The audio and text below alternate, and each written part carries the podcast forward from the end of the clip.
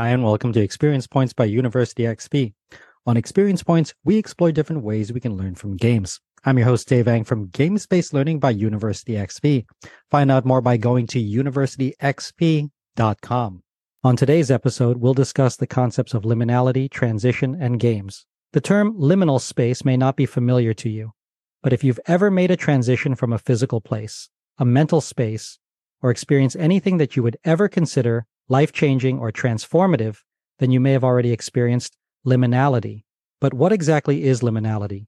Why is it important? And how does it relate to games, learning, and games-based learning? This episode discusses games as liminal spaces.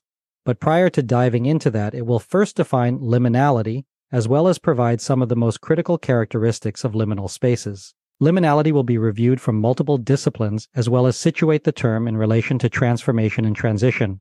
Liminality can be experienced in multiple different modalities and in different places and stages. Therefore, this episode will examine liminal experiences in physical spaces, as well as non-physical ones. Rites of passage represent one of the most well-known liminal spaces, and therefore will be discussed as it relates to personal experience. Finally, this episode will close on liminal spaces in learning, education, and importantly, games as part of the player experience. Let's first start by discussing what we mean by liminality. Liminality and liminal spaces have been studied in various fields, including psychology, sociology, and anthropology. Perhaps the most important thing to consider with liminality is that it is often associated with creativity, transformation, and significantly, personal growth. Liminality is about transition. It is derived from the Latin word limen, which means threshold. Therefore, one of the most important aspects about liminal spaces is that it represents a present boundary between two points in either time, space, or both. Liminal spaces inhabit a place, state of change, or transition. This change could be physical, psychological, or both. Often, liminal spaces are documented specifically in imagery that depicts an in-between area. Usually these include regularly crowded areas that are now devoid of people. Some of the most popular examples are empty shopping malls, hotels, or transit hubs. These liminal spaces often possess a kind of eerie quality about them because they exist between the familiar, the space, and the unfamiliar, the lack of people and or activity inside of them. When this is interpreted as a psychological concept, we see it as a place between where individuals are and where they intend to be. Part of what makes these spaces and places so eerie is that liminal spaces exist as a transitional zone between two states where an individual is neither one nor the other. Rather, they are engrossed in a process of change and becoming. As such, individuals could often become disoriented or confused during these liminal stages. Such is the case with rites of passage, where someone is no longer the person they once were, but are not yet the person that they will aspire to become. This lack of status itself can be uncomfortable, but is often integrated as part of growth, development, and achievement through this space. Now let's discuss some characteristics of liminal spaces. Liminal spaces are areas of transition. They sometimes seem unknowable and indescribable. These are places that are partly present as well as not present. However, since these spaces are generally described as processes of transition, then they could also be interpreted positively. This could be observed from someone ending a bad experience and beginning a new and more positive one. Despite this, many people view and interpret this part of transition and change from one state to another or movement from one place to another with a negative bias. Transitioning through liminal times often doesn't feel good because we need to change to adapt to them. This causes discomfort. As a result, we do not always look at liminal spaces in a positive light, despite the fact that we could be moving through them to achieve a positive goal. An example of this is ascribing a gym as a liminal space where someone who is unfit would go to become a fitter person in the future. Perhaps the reason that many find these spaces uncomfortable is because of the lack of clarity or destination. Liminality represents transition, and as such, there will be change. Often this includes growth, but we are unsure of what we will become or who we will become at the end. However, depending on the space, we often have the agency to determine the scale, scope, and speed of this change over time and its eventual effect on it. Despite this, the aspect of the liminal presenting a period of unknown remains a frightening prospect, even for the hardiest individual. Liminality has been discussed, written about, and shared by various individuals throughout history. Liminality as a term was first coined by Arnold van Gennep as an anthropological term in his 1909 book, Rites of Passage. Author Richard Rohr described liminality as where we are betwixt and between the familiar and the completely unknown. There alone is our old world left behind, while we are not yet sure of the new existence. That's a good space where genuine newness can begin. This summarizes both the period of transition from one place to the next, as well as feeling of discomfort associated with the process. Likewise, Joseph Campbell discussed that the world is made up of sacred spaces and profane spaces. As such, we travel and traverse the terrain between and amongst these spaces. That traversal forms liminal spaces in which we enter one area while also leaving another.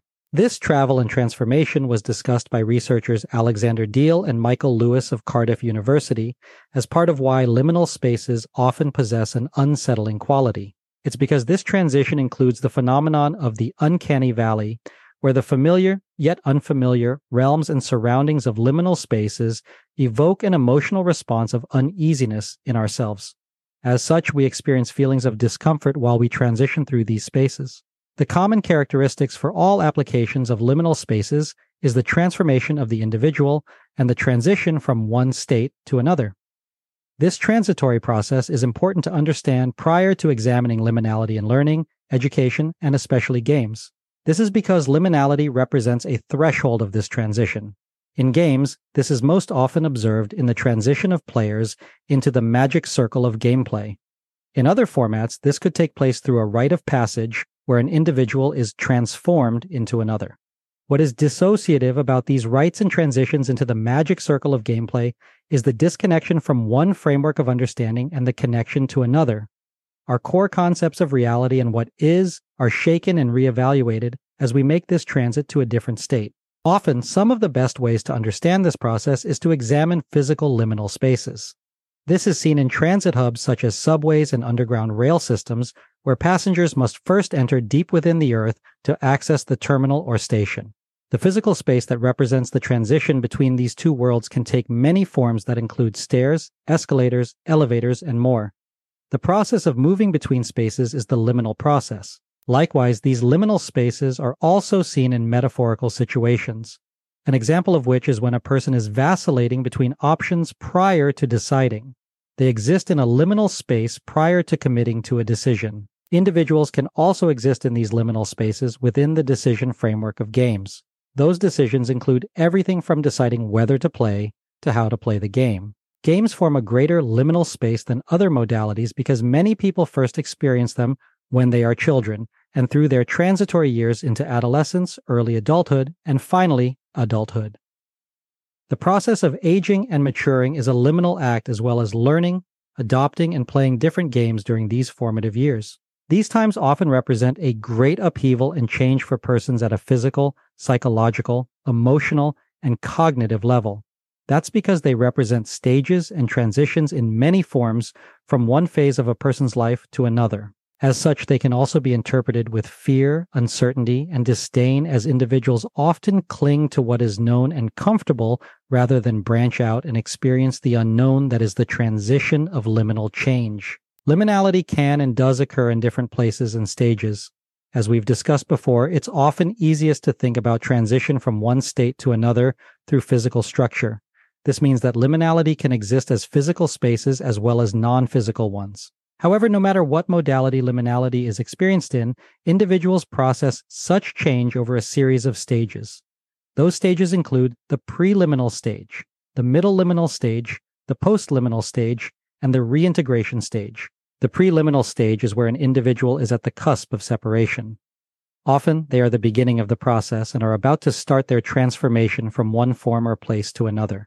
Physically, this represents entering an escalator at the top of the track before descending into a subway station. From a psychological perspective, this could represent a person experiencing a transformative event, such as a personal or academic milestone. The second middle liminal stage is the one that we know most often associate with liminal spaces. This is where the individual is in a stage of transition. It is here where a participant's identity and their relationship with the environment and others is in a stage of change and flux. A physical representation of this would be moving through a transit area such as a hallway that connects two buildings together. Cognitively, this could be represented by a gamer in a flow state where they are learning the game and performing on the fly at the peak of their ability.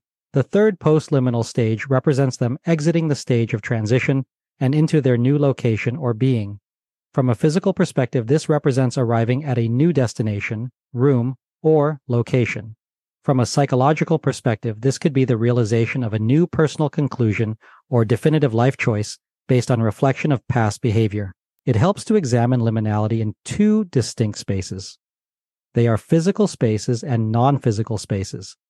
Physical liminal spaces are easiest to experience and imagine since many people can already visit and experience them on their own.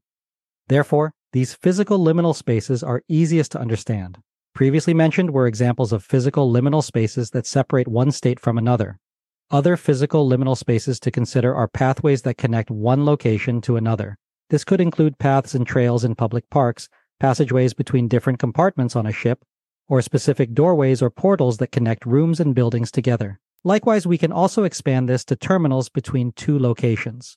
Therefore, airports, parking lots, and border crossings all represent areas of liminality as they serve as the point of origin and departure for individuals leaving one place and entering another. Other examples of physical liminal spaces also include areas that were once highly trafficked and served many individuals moving and transiting between locations that are now empty. Such spaces include abandoned buildings like hospitals, hotels, and malls, all of which possess the quality of liminality of transition, but now lack the sense of people moving through and around it on a regular basis. In addition to physical spaces where people and things are transiting from one place to another, we can also examine non-physical spaces. These non-physical spaces can exist psychologically and therefore are not necessarily liminal places, but rather liminal states. These transitory periods of people can often transcend different emotions and feelings. These can occur at an individual level as well as on a group level. When progressing through a liminal state at a group level, we often experience a bridge. This is a gap or a crossing from one state to another, or from one group to another. Likewise, we can also experience non-physical liminal states through cognition when imagining and debating between two ideas that we must decide upon. This touches upon psychological liminality, where we form, shape, and transit the bridge between ourselves and others. Such a state of change and transition can often take place via conscious thought. However, it can also be experienced through different states of consciousness, such as using induced meditation or through drug use. No matter what the modality, non-physical liminal states considers these periods of transition as lived experiences and is focused on how individuals interpret them. This is perhaps an indicator of why liminal spaces can sometimes be considered strange or eerie.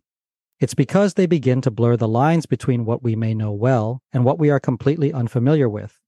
However, the characteristics between the known and the unknown are blurred in observation. This is often why experiencing an empty hallway you've only observed as busy can be unsettling.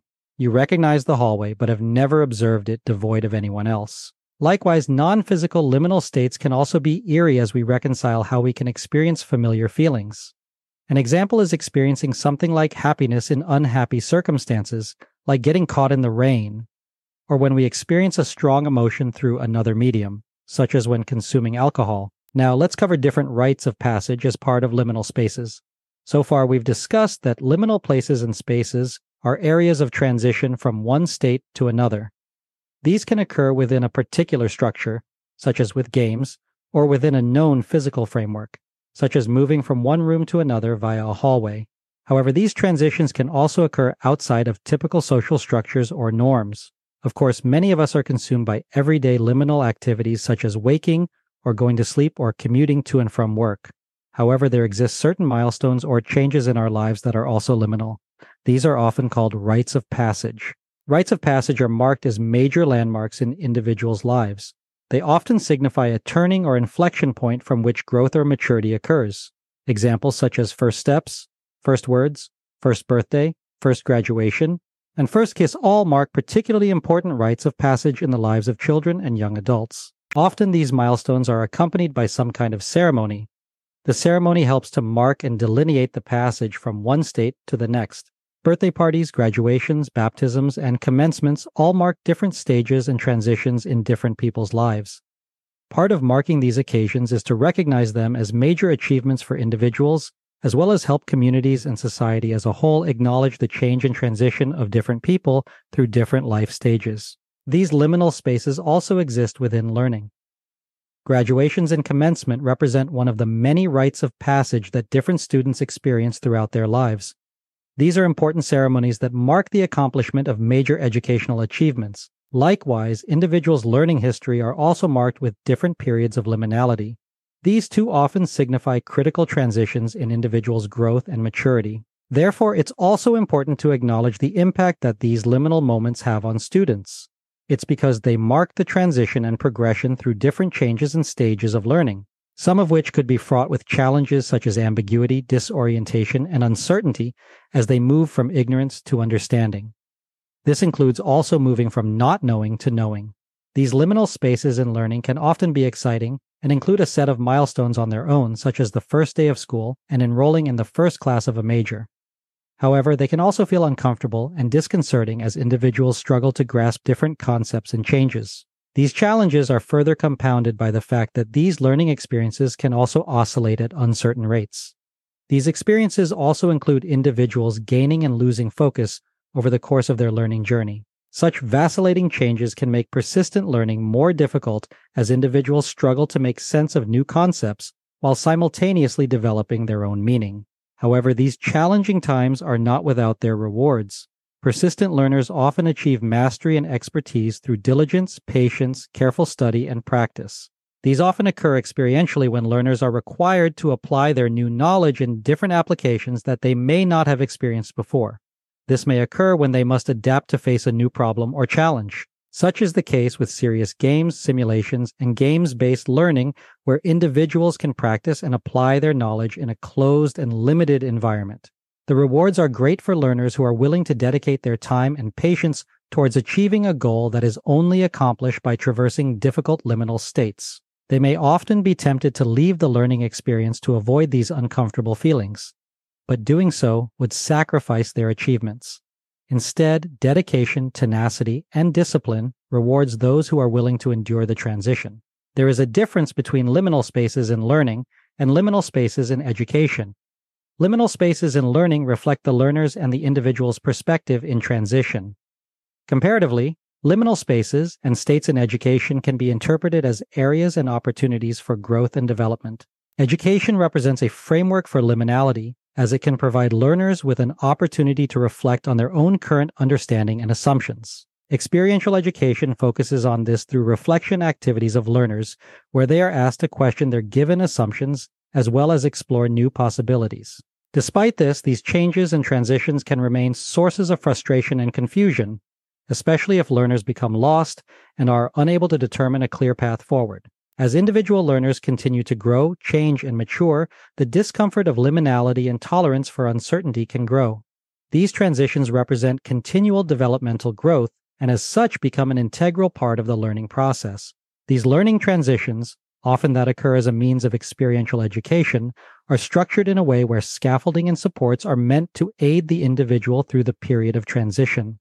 These supports can take on different representations, everything from individual counseling and advising to scaffolding in games and games-based learning. These supports are not only critical for learner success, but are also important to provide to learners widely, especially as it can be used to address inequality, inequity, and accessibility issues for learners, individuals, as well as for players of different and diverse backgrounds. Therefore, it's important for educators to recognize the existence and importance of liminality in education, teaching, and learning. These often represent a period of discomfort as learners navigate the learning space. This warrants educators to structure and design learning spaces that support learner agency and competency, as well as growth and development through scaffolding and feedback. Of course, this brings us to liminal spaces and places in games. Games are perhaps one of the most active and recognizable liminal spaces. They create this sense of transition when players move into the magic circle and consent to the ludological agreement of play. This transition, like other liminal transitions, is often met by some degree of ambiguity and disorientation.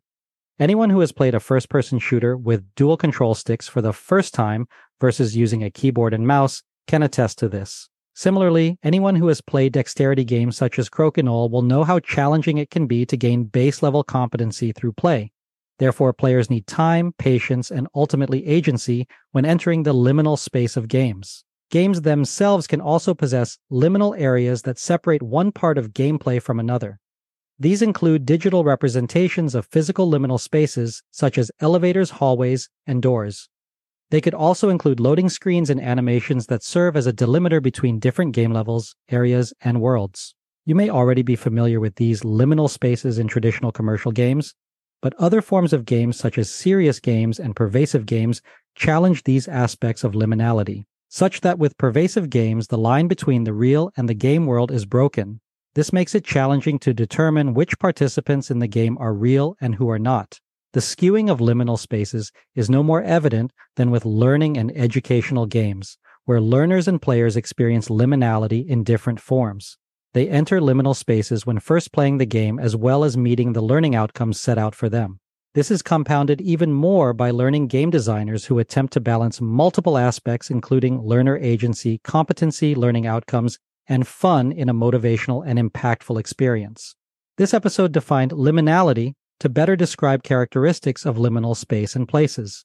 Liminality was reviewed from a broader societal and academic perspective, as well as discussed how it is experienced in different places and stages. The two main modalities that liminality is experienced in are in physical places as well as non-physical spaces. Examples of both were offered up, as well as a connection of rites of passage as liminal activities. Finally, liminality was discussed from a learner-focused perspective, as well as through the lens of educators. Liminality was also covered in specific instances and examples in games, with connections made between educational liminality and games-based learning. I hope you found this episode useful. If you'd like to learn more, then a great place to start is with my free course on gamification. You can sign up for it at universityxp.com/gamification. You can also get a full transcript of this episode, including links to references in the description or show notes. Thanks for joining me. Again, I'm your host, Dave Eng, from Games-Based Learning by University XP. On Experience Points, we explore different ways we can learn from games. If you like this episode, please consider commenting, sharing, and subscribing. Subscribing is absolutely free and ensures that you'll get the next episode of Experience Points delivered directly to you. I'd also love it if you took some time to rate the show. I live to lift others with learning, so if you found this episode useful, consider sharing it with someone who could also benefit. Also, make sure to visit University XP online at universityxp.com. University XP is also on Twitter at university_XP and on Facebook and LinkedIn as University XP. Also, feel free to email me anytime. My email address is dave@universityxp.com. Game on.